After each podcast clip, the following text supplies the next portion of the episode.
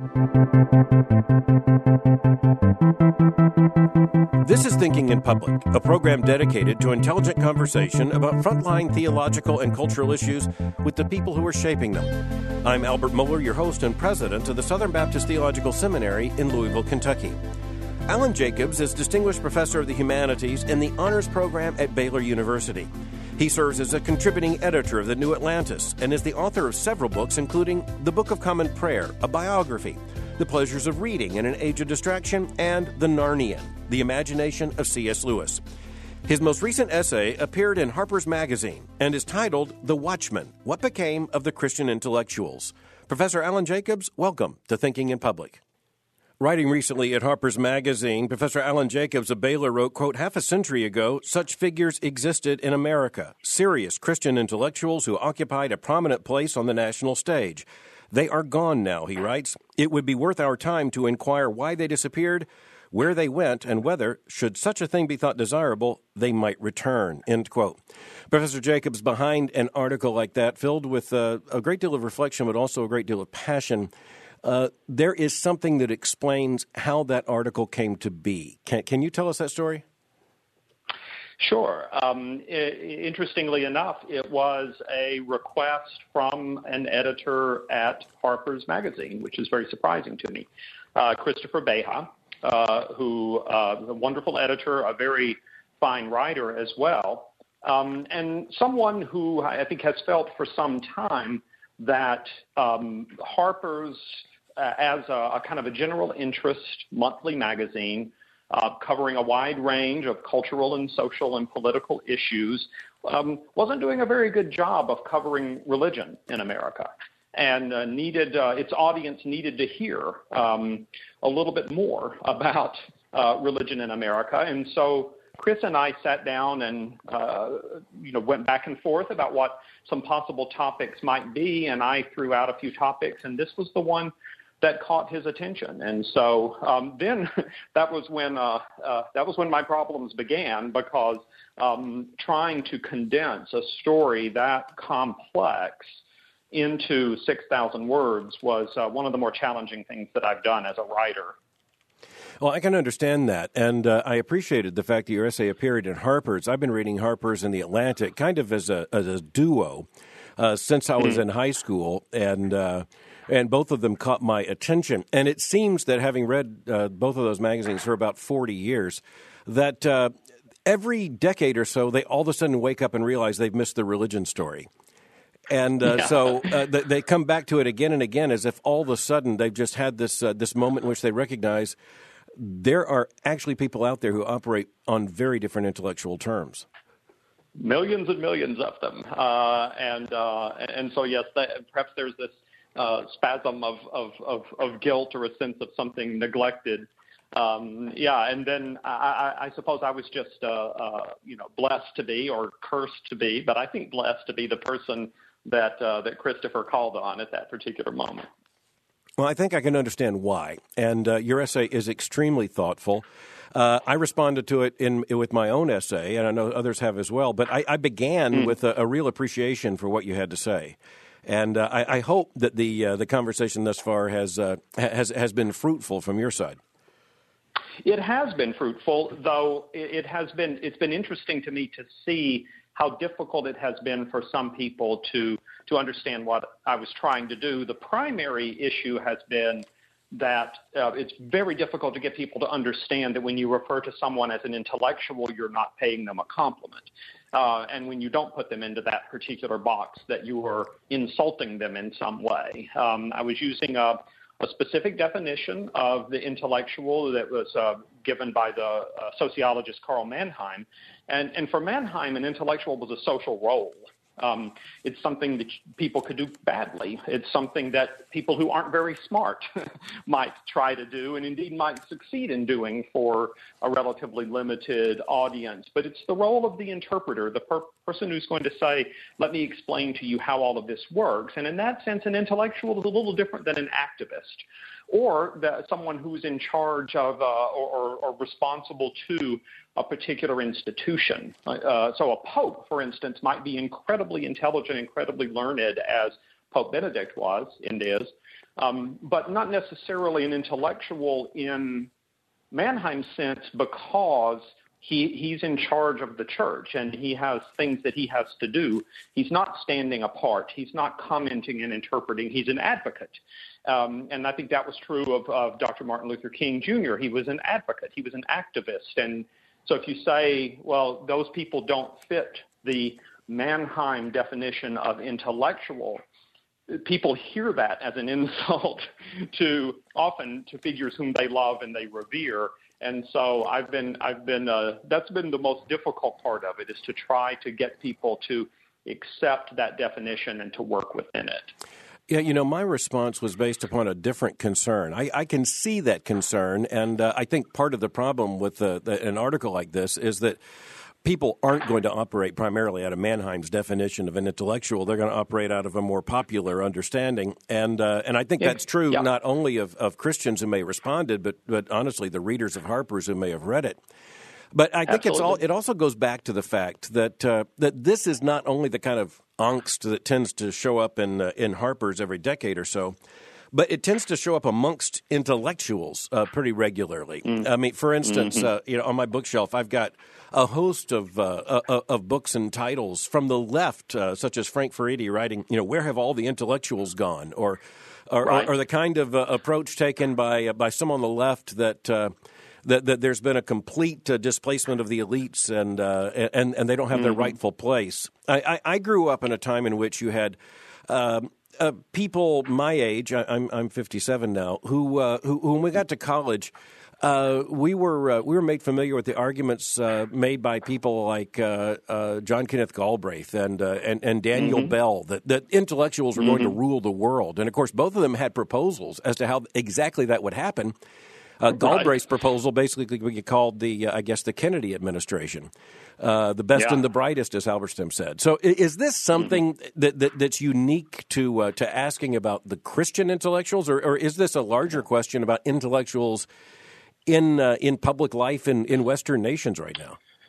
Yeah, it's you know you're absolutely right that it is a larger question. Uh, I could uh, you you mentioned that you have several books of that sort on your bookshelf. Uh, Russell Jacoby's The Last Intellectuals yes. is is one that I would mention because of that title, right? The Last Intellectuals, the sense that they're gone. And and I mention in my article only briefly uh, Richard Hofstadter's famous book Anti-Intellectualism yes. in American Life which I think marked right there in the early 60s the, the, the decline was, was evident of the role of the intellectual in American life in general. And, and I think um, I think more than anything else, and again, this is something I tried to gesture at more than write about in detail, but I think that that had to do with the rise of uh, scientific authority, the sense that uh, that these were the people that we turned to to get answers to our most fundamental questions. And so uh, I mentioned briefly the, the eulogies that were given to the uh, Hungarian American physicist John von Neumann when he died in 1957, I think it was, 56 or 57 and and and he got the kind of attention as you know someone who was setting the course for America that perhaps somebody like Reinhold Niebuhr might have aspired to a decade earlier, never quite got to. And so I think this the the of course you you say well isn't a scientist an intellectual well, not really. Uh, in, one sense, yes, but in, in another sense, the scientist has his or her own distinctive kind of claim. You know, we're not we're not set, sitting back and reflecting and thinking and reading and studying. We're studying. We are we are doing experiments. We are finding out what's true, and so therefore you can rely on us. And that that authority of the scientist was something that had become fairly dramatic Absolutely. in American life by the time that Hofstadter wrote. And so that's something that affects Christians, but it affects a whole world of people as well. You know, you mentioned Richard Hofstadter. I, I, simply have to inject here. We could go in a thousand different directions, but I, I, I do want to mm-hmm. point mm-hmm. out that uh, by the time you read his book on anti intellectualism in American life and the paranoid style in American politics, it's clear. Mm that he doesn't believe there's a possibility of an intellectual who is not clearly on the left. And I, and I don't I don't mean yeah. in, in, in, kind of the center left. I mean the far left. Mm-hmm. Yeah. No, and I think that's and that's the same thing with Russell Jacoby. You know, two decades later, writing The Last Intellectuals, what he's talking about is the end of a movement which was largely centered on partisan review. Uh, and other kind of organs of the uh, uh, again, you know, the the from the, the, the far liberal to the socialist to the Trotskyite um, left. That's that's where intellectuals are. What's interesting uh, uh, about that is that I think precisely because they had no hope of any immediate social power, there was more of a genuinely intellectual culture happening on the right in the 50s and the 60s with people like largely the crowd surrounding William F. Buckley's National Review, which was a much more highbrow kind of uh, um, venue then than it is now. Um, and and that that I think there was a sense of trying to think through first political principles, not necessarily in ways that I would always agree with or even often agree with, but it was uh, it, it, was a, a place of a lot of intellectual energy, and I think that that kind of development of a kind of a, a right intellectual culture right. was something that happened in part because those were people who didn't think that they had a chance of entering into the conversations that the left was having. Hey, you know, one of the really interesting things about that is that uh, Buckley secured Russell Kirk as an ongoing columnist, mm-hmm. and uh, with, without it, we probably wouldn't be having the same conversation about either Buckley or National Review. But uh, yeah. at, at, that time, Kirk, uh, whose uh, whose work, uh, The Conservative Mind, had had been reviewed in virtually every major intellectual journal and and all the major newspapers as all of a sudden the emergence of something that that hadn't been seen. Uh, as the New York Times and others said in, uh, in generations, and that was the conservative mind, the conservative evangelical, and uh, and and there it was. Yeah. You mentioned partisan yeah. review, and, and for that reason, I've got mm-hmm. to jump into uh, the fact I'm holding in my hands right now. Partisan review uh, series number three, Religion and the Intellectuals from 1950. Mm. And yeah. uh, it's an incredible uh, little shot of history here. It's a snapshot. It, it in it are uh, uh, Hannah Arendt, uh, uh, John Dewey, Paul Tillich, Alan mm-hmm. Tate. Allen Tate was the outlier here, and uh, right. Sidney Hook, uh, also W. H. Auden. you know, you, have got right. them in here, and here you have Partisan Review, which probably was the I guess the equivalent of the new criterion in Britain, kind of the most every intellectual wanted to have it on his desk when someone walked in his office, uh, mm-hmm. and, and, all of a sudden they're awakening to the fact that that American intellectuals in 1950 just might, but the, but by the time you get to the end of these essays, the might has been replaced with probably not. Take religion yeah. seriously. The reason I bring that up is that's uh, that's 66 years ago. Yeah, it really is. And and I would say, by the way, that I, I, think Auden was as much of an outlier as Allen Tate, though in a slightly I, I agree. Uh, different I agree. way. Yeah, he was he was still very much in his what he called his neo-Calvinist mode yes. at that time, and uh, uh, and and he could uh, br- bring some of the heavy lumber uh, against the um, the the easy conscience of the American left, and I think he and Allen Tate both do that there. Yeah, and that was I think maybe that's a kind of a um, um, an early example of what you were talking about a little earlier on, the, the sort of the, the, the once a decade moment when general interest magazines like Harper's and The Atlantic say, oh, we've been neglecting religion, we need to start thinking about that. And I think that was the Partisan Review's version of that same moment. You know, well, let's gather together some people and let's hear what they have to say. And then you publish it, and then, well, now we're done. You know, we've there, we've thought about religion. Uh, and uh, and and people think that that's done and dusted, as they say in England. It's uh, you know we've we've done our, our due diligence, um, but then what they find out, you know, several years later, is that there are still millions and millions of deeply religious people around, and uh, it turns out that that the secular left doesn't know how to think about them or how to deal with them now than they did 10 years ago. Or, or, or 66 years, years ago. Yeah, yeah, a or long time yes, ago. I'm, yeah. I'm walking it back. Right? Yeah. yeah. Yeah, uh, when when I read your essay and uh, it uh, it came to my attention very early before the print edition was out, I I, I read it immediately. First of all, I'm just going to tell you, I'll read anything you write. I've appreciated uh, uh, your work over the years. Began reading you when, you. when you were writing for First Things and. Uh, Mm-hmm. Uh, and and then uh, all of your books, uh, all all stacked here in a row and well marked. Uh, so I wasn't Wonderful. I wasn't surprised that uh, I- I'm not surprised now to know that Harper's asked you to write the uh, the essay, and I'm I'm not at all surprised that you wrote it as you did. Uh, just just in response, I, I, I wanted to point out that the big fear I have is that. Um, and and and uh, I, this is not personal at all. Uh, it, it's just about Yeah. how this conversation tends to go.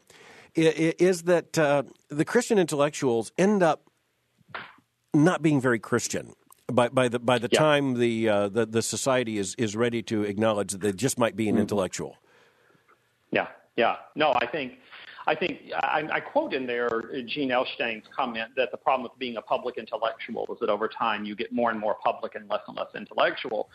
Um, but and I think something similar is uh, I, I think that almost every day the Christian intellectual is faced with a pressure to compromise one side or the other of his or her identity.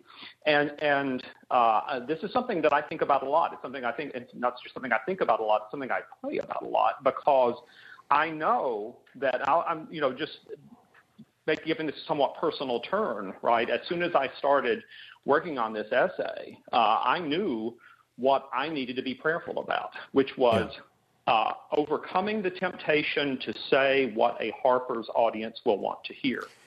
Um, and to try to stick to my guns as best I can, while at the same time being aware that I'm not talking to my fellow Christians, by and large, there, that most of the readers of Harper's are not uh, religious believers or not strong religious believers. Right. And few of them, even the ones who are strong religious believers, are not people who have uh, a strong Christian vocabulary. Um, and so I'm, I'm writing as a Christian there for a secular audience, which means there are things that I would love to say about this whole phenomenon that I can't say for that audience. No, I get Uh, that and but- appreciate that. I, I wanted to but I've ask got to you. make yeah. sure. I just wanted to, to add this one thing, but I've got to make sure that what I do say, I believe to be true. That is, I know I can't say everything that I believe to be true, but Lord help me that I don't say anything that I don't really believe to be true. Well, I'm certain of that. I, I, I have to admit to you that uh, there was a certain uh, time bomb, or uh, perhaps a better metaphor, a landmine in your article that uh, I just couldn't help running over because of, of my own personal experience and intellectual pilgrimage, and that is uh, Reinhold Niebuhr. Uh, because uh, th- that's, that gets to be very personal because Reinhold Niebuhr personally taught a great deal of the professors that I had and, uh, and who held him up as the great example. And uh, in the course of my, my doctoral study and other things, I I, I read Reinhold Niebuhr. Uh, all of him, and uh, and some of him uh, a great deal more than once, and and not without Yeah. profit. Uh, I mean, I I learned a great deal about uh, uh, uh, about how to read history in a different way than had I, and, and and rich with Christian tradition. I, I, I could draw a direct line from Augustine, I think, to Niebuhr in terms of reading reading human history. But Yeah. I realized that there's very little theology here. That it, it's the importing of uh, of an Augustinian, I'll even say a biblical understanding of sin in a in a social dimension. But I, Yeah. uh, I the more I read Niebuhr, the more I recognized. Uh, this is really not a Christian theologian at work. Maybe a public intellectual, but certainly there's not much distinctively Christian here. I, I, I I think I have a slightly uh, different view. I think, uh, I, I think, uh, for instance, in uh, first of all, I think we want to distinguish between uh, Niebuhr as public figure and then whatever Niebuhr privately may have believed, which I think is a highly that's highly questionable. And then and then I think we also have to distinguish between Niebuhr at his best and Niebuhr at his worst. Um, and and those things could come fairly closely together with one another. So, for instance, I think his I think that Augustinian account of human sinfulness in uh, when he does the nature and destiny of man, I think he's really good on the nature of man uh, because it is, I think, a clearly, strongly uh, Augustinian and Pauline and therefore biblical picture of fallen, unredeemed humanity. Um, but when he gets to the destiny of man, I think he get, starts getting hesitant because he wants to have a publicly accessible message. This is being published by a big New York publishing house, Charles Scribner's, and he, he, he doesn't want to be too particularistically Christian at that point. And yet, isn't the whole you know Christian message is that there is one means of deliverance from who will deliver me from this body of death? Paul says, and he, has got a very clear and straightforward answer to that. That there's one one person who can do that. So. Uh, I, and I think that's where so Niebuhr is great. He, I, the way that I think of it is that he's a great diagnostician. He's really good at diagnosing what's wrong. But then when it comes time to make a prescription for curing or fixing it, that's when he starts to get hesitant. And there's a really interesting moment when Auden, uh, you know, who is again, you know, my the, the, figure I've studied the most, when Auden was a new Christian, though uh, had someone who had studied Christianity for a long time, in 1941, uh, when Niebuhr's book Christianity and Power Politics came out, Auden said something very similar to that, and he was a friend of of the Niebuhrs, Niebuhr and his wife Ursula, who was English, but he was he's quite strict with him there. He says. I see that, uh, that, that, that Dr. Niebuhr is very good at exposing the bogus, but sometimes you can be so good at exposing the bogus that you lose sight of what is authentic, what is genuine, and what is real. And he says, I wonder whether if Dr. Niebuhr saw a saint, that he would recognize that saint for what he is. and uh, I, that's a very good point, I think, and a good critique.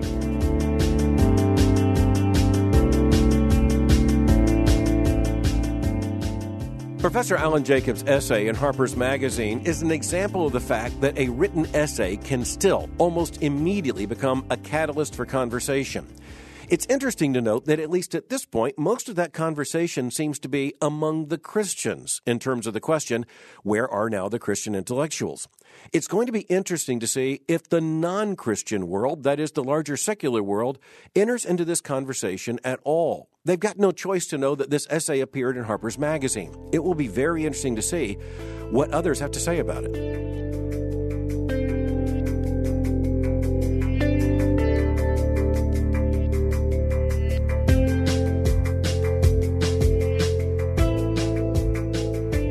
I ended up giving a public lecture at the uh, at the Clements Center, the the Johnson School of Public Policy at University of Texas on mm.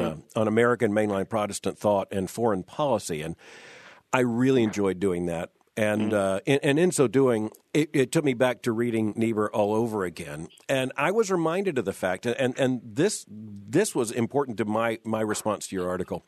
Mm-hmm. I was reminded of just how important Reinhold Niebuhr was in the Cold War, and yeah. uh, and, and, the fact that his uh, his realism uh, in terms of uh, of prescriptions for American foreign policy became. Mm-hmm. Very much appreciated by the Truman administration, also by the Eisenhower administration, yeah. and by Henry Luce, who was the founder yeah. of Time, who put uh, uh, Reinhold Niebuhr on the cover. But at the same time, I was I, I was reminded again of how routinely Niebuhr was dismissed by the Academy and was mm-hmm. rem- reminded of James Conant, the president of Harvard, trying to bring him to Harvard and, right. and, and, to no avail. Right. This is such right. a mixed picture. Yeah, it really is a mixed picture.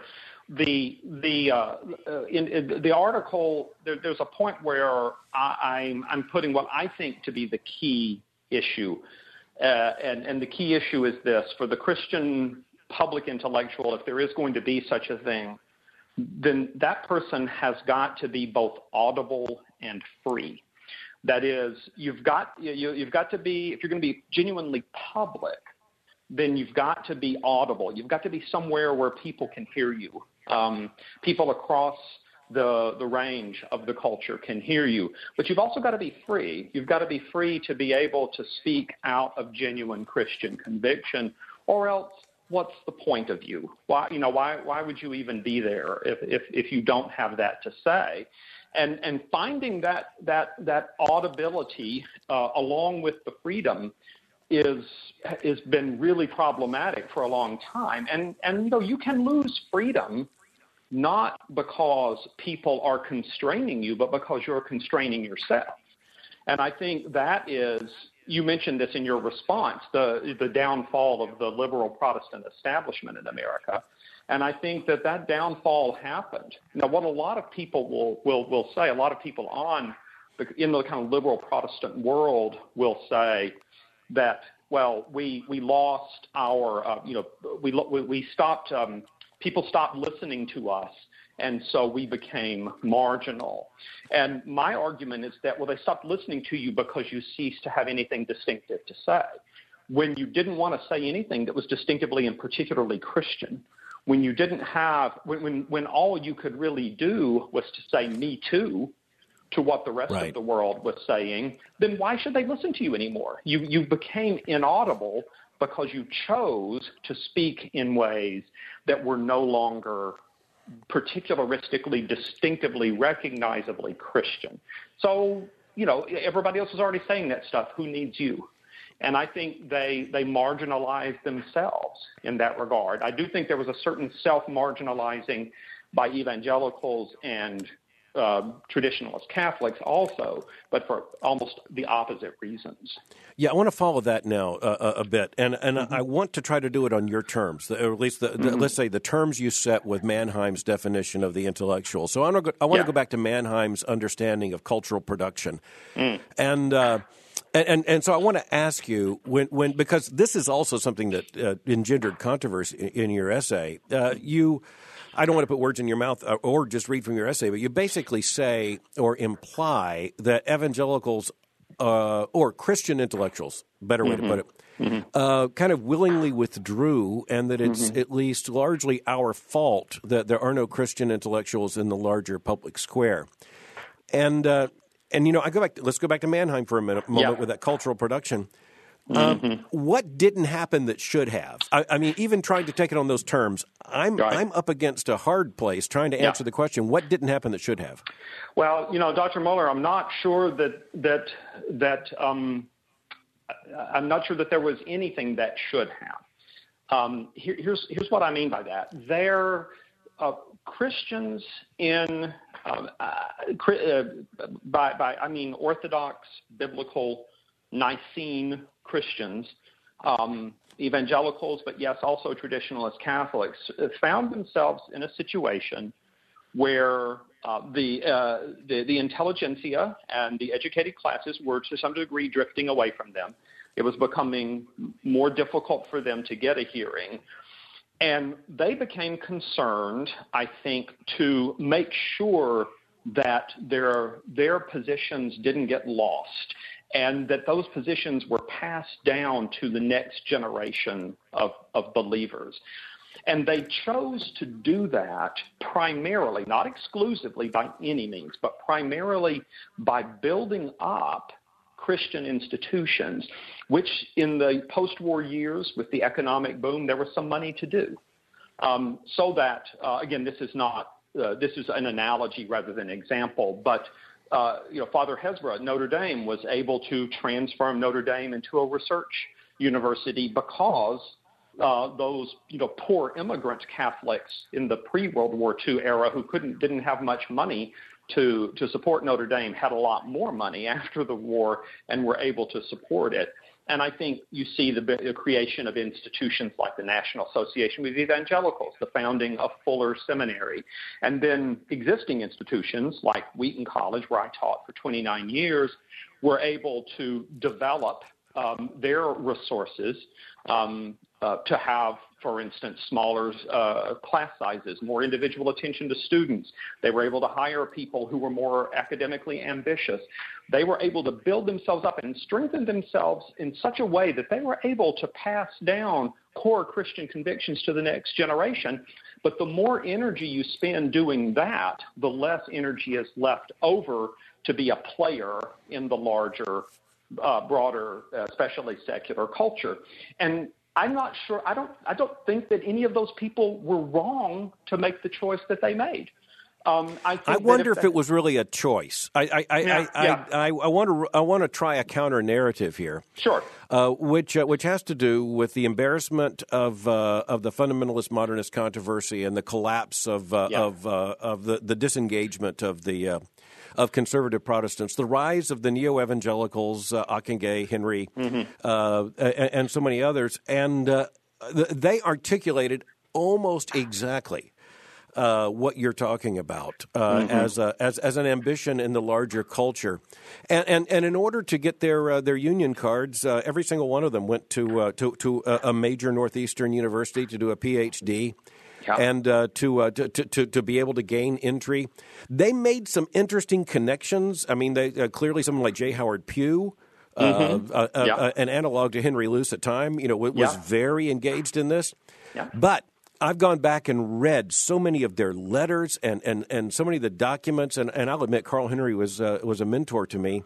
Mm-hmm. And I look at it and I recognize their experiment in terms of that larger cultural influence really got snuffed out at the start because it didn't matter if they had a PhD from Boston University or Harvard or Yale. They still weren't of the uh, of the class that was going to be welcome into the conversation, even yeah. in Time magazine, even in the 1950s. Yeah, um, I, I, I'm still wondering though I, I, you know, that's a very plausible alternative narrative to mine, and it's not wholly alternative because I absolutely recognize all those forces. It's one of the reasons why I say in the article that to some extent these Christian intellectuals were self-exiled, but not wholly. Um, and and frankly, uh, I decided in writing that article that for the sake, this was the part of the article that I wrote most explicitly for my fellow Christians, that I most wanted my fellow Christians to hear was that I think we have we do not focus often enough on our own responsibility for that marginalization, which doesn't mean that there were not huge forces pressing to marginalize us. But I think that there has been a tendency for among many Christians, not all, among many Christians to to say, well, they're marginalizing me no matter what, so why should I even try? And then I also, think that's fair. Yeah, and I think also there's a tendency. You know, I've seen this a lot with younger scholars. When I sent off my uh-huh. book and it was rejected, or I sent off my article and it was rejected, that's a clear sign of anti-Christian prejudice. And I think, well, maybe your maybe your work wasn't all it could be. Maybe maybe you could do better and and so I, I, that has that has been something I wanted to emphasize, especially to younger scholars and would-be scholars, my students um, at Wheaton and now at Baylor, is that let's make sure that we're good enough. If we're good enough and we still get rejected, well then this is a kind of very very tiny martyrdom, you know, and we should accept it with grace and gratitude but let's make sure that we're doing doing our part. And I do think that for Henry, as much as Henry, for instance, Carl Henry wanted to be able to speak to that larger um, uh, uh, society, I think his more pressing concern was a loss of theological integrity within the evangelical camp. And I think that's where most of his energies went. Not all. I think it, I think most. it did later. I, I think the Carl yeah. Henry, who was the founding, uh, uh, uh, the uh, the general editor of uh, of Christianity Today, uh, in, in in its founding era, left Fuller precisely to try to have that kind of impact. He yeah. he hired designers to try to make Christianity Today look like the kind of magazine yeah. That, uh, that, that that would fit. He he he studiously built a, a, board of editors that went beyond what I could do, as a matter of fact, in terms yeah. of theological breadth, and uh, and put all that together and uh, had the funding to make sure it was paid for for a few years, and then yeah. sent to virtually everyone without to without cost in the in, in Washington and New York and Boston, and to no effect. So uh, the, the, yeah. we, we, could talk about this. I want to make the point that I think your narrative is not wrong. I just think there yeah. are, are two narratives that are both right here, and I worry about one without the other. Yeah, I, I, I agree with that wholly. I made I made a deliberate choice to emphasize certain parts of the story, which meant necessarily having to minimize other parts of it. And so this what you're saying is a very welcome corrective. And of course, if they had given me if they had given me fifty thousand words rather than six thousand words, I still wouldn't have been sure. able to tell the whole story because as I think our conversation has shown, this is an immensely rich and complex subject and worthy sure. of much more investigation than it's gotten.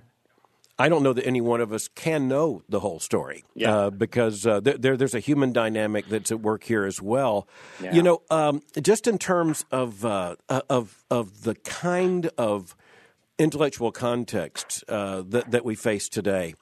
Uh, one response to your article, I don't know if you've seen it or not, appeared in the Christian Century, which uh, then and now is the mouthpiece of, of mainline Protestantism insofar as it still has a mouth or a mouthpiece. Yeah. But, um, you know, writing in that, in response to you, Carol Howard Merritt wrote uh, that, that uh, what, what, what was now the great moral fact is the LGBT revolution.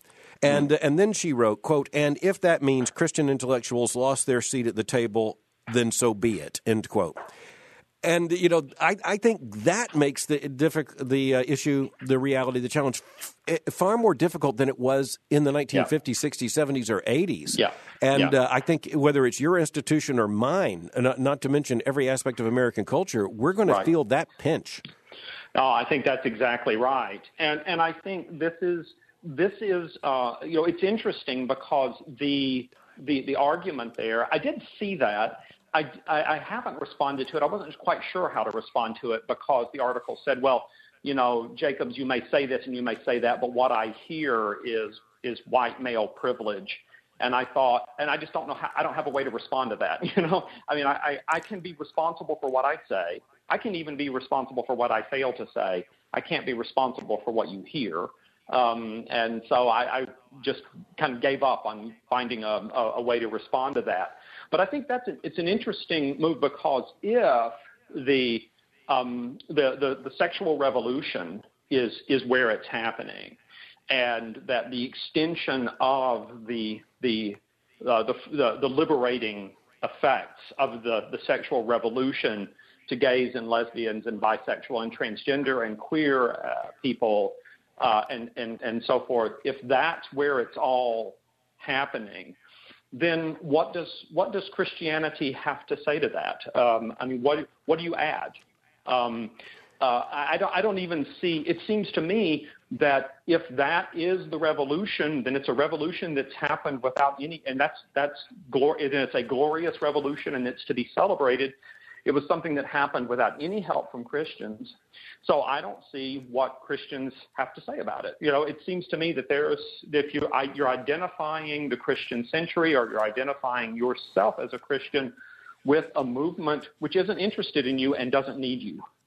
So no, that's why? exactly right, and, and and and that raises another issue, which which would be another fascinating conversation, and that's this: if you're disqualified because you hold the wrong position, uh, according to the current intellectual elites on questions of gender, sexuality, and personal identity, then they've got no heroes working backward, or heroines for that matter. Right. And, and so, you know, quite honestly, a Reinhold Niebuhr, or even, uh, well, it, it's hard to come up with anyone that, that we could list. You know, a, a Daniel yeah. Bell or a, a um, uh, John Kenneth Galbraith. None of them will survive the scrutiny that is demanded here if that's going to be the uh, the required entry card. No, I, I think that's right, and I think. I think you see this, you can see how this happened. This is, uh, as you know, one of my arguments is that while Christians were working hard to strengthen their own institutions, the sexual revolution was happening right under their noses. And, and so you have somebody like like Richard John Neuhaus, who is perfectly welcome to the table as long as he is an anti-war activist, as long exactly. as he's as long as he's saying that you know the Vietnamese government is God's instrument for bringing America to its knees, uh, for humbling the you know arrogant American project. When he says that, and when he uses biblical and prophetic language to say it, he's he's welcome at the table. But then when he said, well, wait a minute, if what if as Christians we're supposed to care about those who are most helpless, about the least of these, then who is more helpless? Who is less than an unborn child? And as soon as he said that, as soon as he said that that social justice in a Christian point of view has to be social justice for the unborn, as well as for those who were living in poverty, whom he ministered to for years and years, then then he was done. It was over. And so it's not something that it, it's. It, it, I think what what we're being told in any number of ways is that Christians cannot bear prophetic witness to sexuality. They can, you can do you can I you, you can be on board the train you're not bearing prophetic witness then you're just agreeing with what everybody else has already come to believe before you did you know oh ab- ab- absolutely or, and or with Neuhaus yeah or you're out right those uh, are the only options oh yes you know, that's one of the points I wanted to make in response to you is also about Neuhaus because following him and knowing him through that period. Mm-hmm. Uh, by the way, I didn't know him when he was most famous as an anti-war activist because I was yeah. probably in middle school, but uh, right. but nonetheless. Um, you, you, know, he was in many ways a man of the left and, and admired as a man of the left. He uh, he had a good education but he did not hold a PhD, certainly not from an Ivy League institution. Uh, right. Uh, but he was a man, to, to, use Mannheim's definition, he was a man of massive cultural production. The man, yeah. the man wrote and he, and he contributed and he wrote well and, uh, and timely.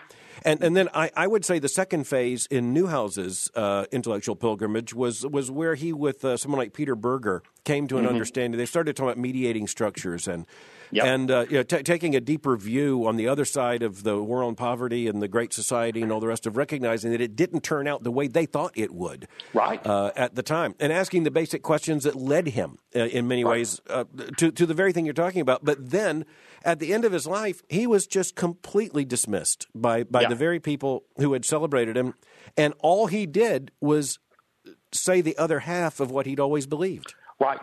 Uh, uh, and and and I, and I think what had happened is, and this is here's sort of an interesting test case, right? As he saw that he that the doors that he had pre that had previously been open to him were now closed to him. That was when he began. It was only then that he began the kind of institution building that led to the creation of the Institute yes. for Religion and Public Life and the and the creation of First Things. Um, and, and so it raises a certain kind of strategic question, right? Do, would I say, no, Richard, that was wrong. You shouldn't have started first things. You should have kept pounding on the door of Time and Newsweek and Harper's and The Atlantic, you know, until they let you in. Um, I can't say that. I can't say. I, I think I think sure. that would have been fruitless because I think by that time the Rubicon had been crossed, and that's why I say I don't know how you you, ha- you now have such two radically different languages, moral and spiritual languages, that I don't know how you can cross that. And, I want to say one thing, I want to make sure I, I, I, say one thing before I get away, and, and, and that is this that um, the fact that I'm writing about that in Harper's, I don't think is necessarily a positive sign because what I'm allowed to write about is Christianity. That is, I, I'm a Christian who is allowed to write about Christianity. But what if I wanted to write as a Christian about foreign policy? What if I wanted to write? I mean, that you know, Niebuhr was able to get away with that. It, that that's one thing that that that I think is still kind of fascinating is that Niebuhr could say uh, the Christian tradition and especially the Reformed tradition has really important things that everyone needs to hear about power politics, about international affairs, about foreign policy. And I, I, that's absolutely unimaginable to me now that a Christian would be allowed to speak as a Christian about a topic that isn't specifically religious. So let me go back in time and uh, and quote uh, someone uh, you'll know very well mm. who told the story about being a graduate student at the University of Virginia and teaching a class in basic composition and uh, it, the, this was you writing when you said you remember walking to class every day with two other instructors who had their own sections of basic composition the same time mm. I did. You say one of them was uh, uh, uh completely committed to feminism, the other was uh, completely committed to Marxism. Both of them were able to get up and, uh, and, and be themselves and intellectually tie their uh, their worldview and their ideology to what they were teaching. Yeah. You said no one said boo about uh, those those instructors teaching that way. But as you say, if mm-hmm. you had gotten up and said, quote, well, my passion in life is the gospel of Jesus Christ, so we're going to center our basic composition class around the teachings of Jesus, yeah. you would have been out on your can in no time, you exactly. said. So, exactly. So that, this, is some, this is something you knew even then. And of course, that's, uh, that's many years ago. Has the situation well, changed? Um, n- no, not, I don't think so. Um, at least um, n- not very often. Um, there, uh, you know, I, I'm thinking about University of Virginia. You know, I I know people who are strong and open Christians there, but they're in yes. the religion department uh, for the most part. Uh, that is to be able to speak as now. There are some, um, you know, who are who who are very open about being Christians, but they're in, in other departments. I'm thinking about uh, there are people in um, economics. There are people sociology. in sociology. Um, and but they tend their their work, their formal academic work, tends right. not to be explicitly Christian in in its content. Um, and uh, but whereas in the religion department they can do that, and the only reason they can even do it in the religion department is that for some years they had the chair of their department, Robert Wilken, one of Richard John Neuhaus's Absolutely. oldest friends, um, yes. was someone who said it's okay. He argued this when he was the, the president of the American Academy of Religion. He said, if we don't speak for the religious traditions, who will? Um, and, and he wanted to embody that in his department and say, even though we're a public university, it's still okay for us to have people here who speak from within and on behalf of religious traditions. A bold move, but that's not something that has been generally followed, it seems to me.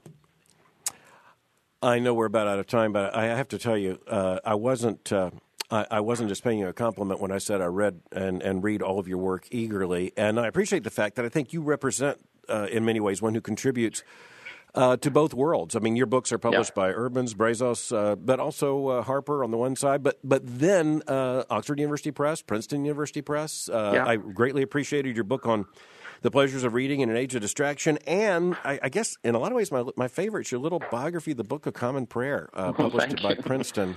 Yeah, so that leads that. me to ask you, mm-hmm. what, what, are you working on now? What what what is your current intellectual and writing project? Um, I, I, have two projects right now. Uh, one is a shorter book um, that's called How to Think a guide for the perplexed. Um, it, it, my, my, I've been so distressed by the character of our public discourse in the last couple of years. And, and I feel so much of it happens because people just aren't thinking. And I wanted to say, well, here's what I've learned over 30 years of teaching about, about thinking. Uh, and that's a brief book, which I took some time out from my larger project to write. But the larger project is one that this Harper's piece is a, something of an offshoot of.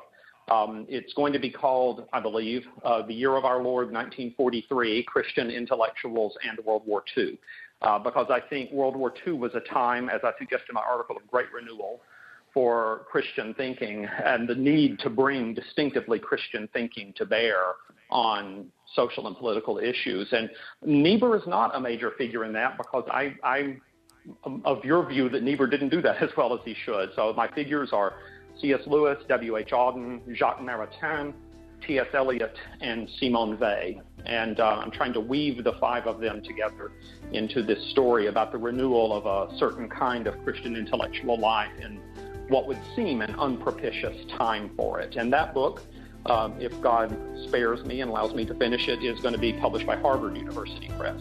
Uh, so I'm looking forward to that. Well, I will, uh, with many others, await that eagerly. Professor Alan Jacobs, thank you so much for joining me today for Thinking in Public. Thank you.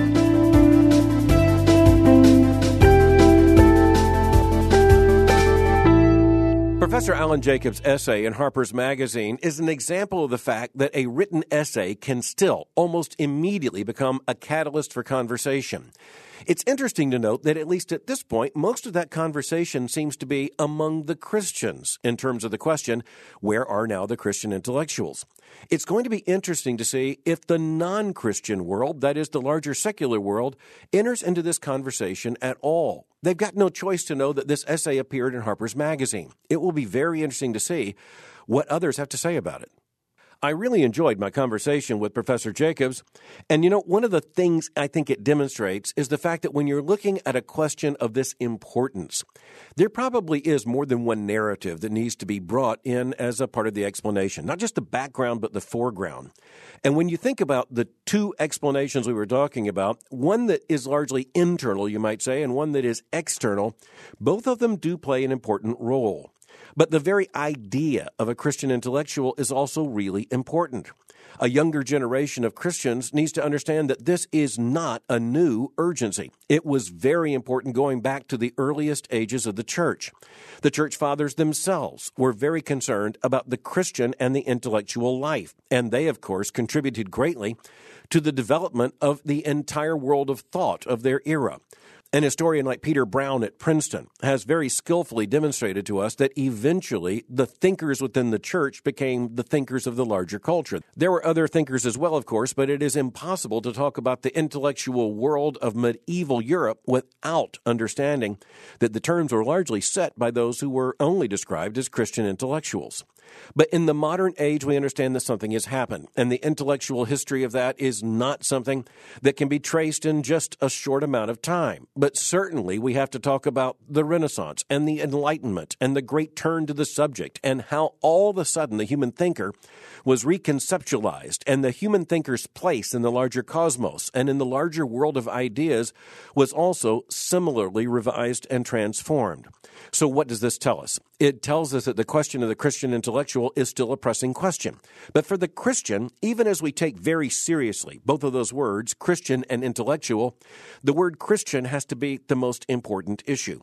The most important issue for the Christian intellectual is making certain that even as we fulfill an intellectual responsibility, we are beyond that. More importantly and prior, we are faithful as Christians. That's the biggest issue for Christians in thinking about this issue. There is the larger public responsibility. But one of the things I think we have to keep in mind is that to some extent, that is outside our control. But at the very least, we should be ready, as we read in the New Testament, to be ready to give an answer for the hope that is in us. At the very least, we need to be ready for the opportunity. And furthermore, when Alan Jacobs goes back to Mannheim's definition of the intellectual and we look at the very issue of cultural production, Christians can hardly complain about not being heard if they are not contributing, if they're not involved in the cultural production, writing books, writing essays, making arguments, doing the kind of academic scholarship that's important, making a contribution to the larger intellectual context. If we aren't doing that, then clearly we have missed the opportunity and we are in no position to complain that somehow we have been shut out. But on the other hand, we are being shut out, and the people who are shutting the door are telling us that they're shutting the door. But we're going to be watching what takes place in coming years, understanding that I love the way Alan Jacobs put it. If indeed we are shut out in terms of much of that elite intellectual conversation, individually in terms of the Christian intellectual and his or her responsibility, I like the way he put it. That is a minor martyrdom. There will be Christians who will be shut out from professions. There are going to be Christians who are going to be shut out from academic posts and intellectual contribution in many different arenas. And as we discussed, that's not really new. It is indeed a judgment upon a secular society, but it isn't new. I also want to say that when I look at the contribution made by Alan Jacobs in his books and in his writings and his public intellectual contribution, I think it's clear he has been at least heard by many in the larger world outside of Christianity. But I dare also to think that his most avid readers and his greatest influence is with his own students and in the Christian world where he has directed the majority of his academic and publishing contributions. I think Alan Jacobs is right when he points to the fact that the evangelical world largely turned to institution building as an alternative intellectual universe to the larger secular culture, as doors were shutting at institutions like the University of Chicago and Stanford and Northwestern and Harvard and Yale and Princeton. Evangelicals began to build our own institutions. I also agree that there has been a renaissance and revitalization in terms of the intellectual life of those institutions. And for that, we should be very thankful. We should be incredibly thankful that there is an entire army of young Christian intellectuals or young Christians who are learning how to think and learning how to do scholarship and learning how to contribute. And for that, we should be very, very thankful. But as we come to a conclusion, I make the judgment that a Christian who operates as a Christian intellectual on behalf of the church, first and foremost, is making a greater contribution than we will ever be able to make in the larger culture. That cultural influence is not negligible and it's not unimportant. But what's first and foremost for the Christian intellectual is understanding that our most important faithfulness begins in the home, in the congregation, and amongst Christians, and to Christians. No apology for that.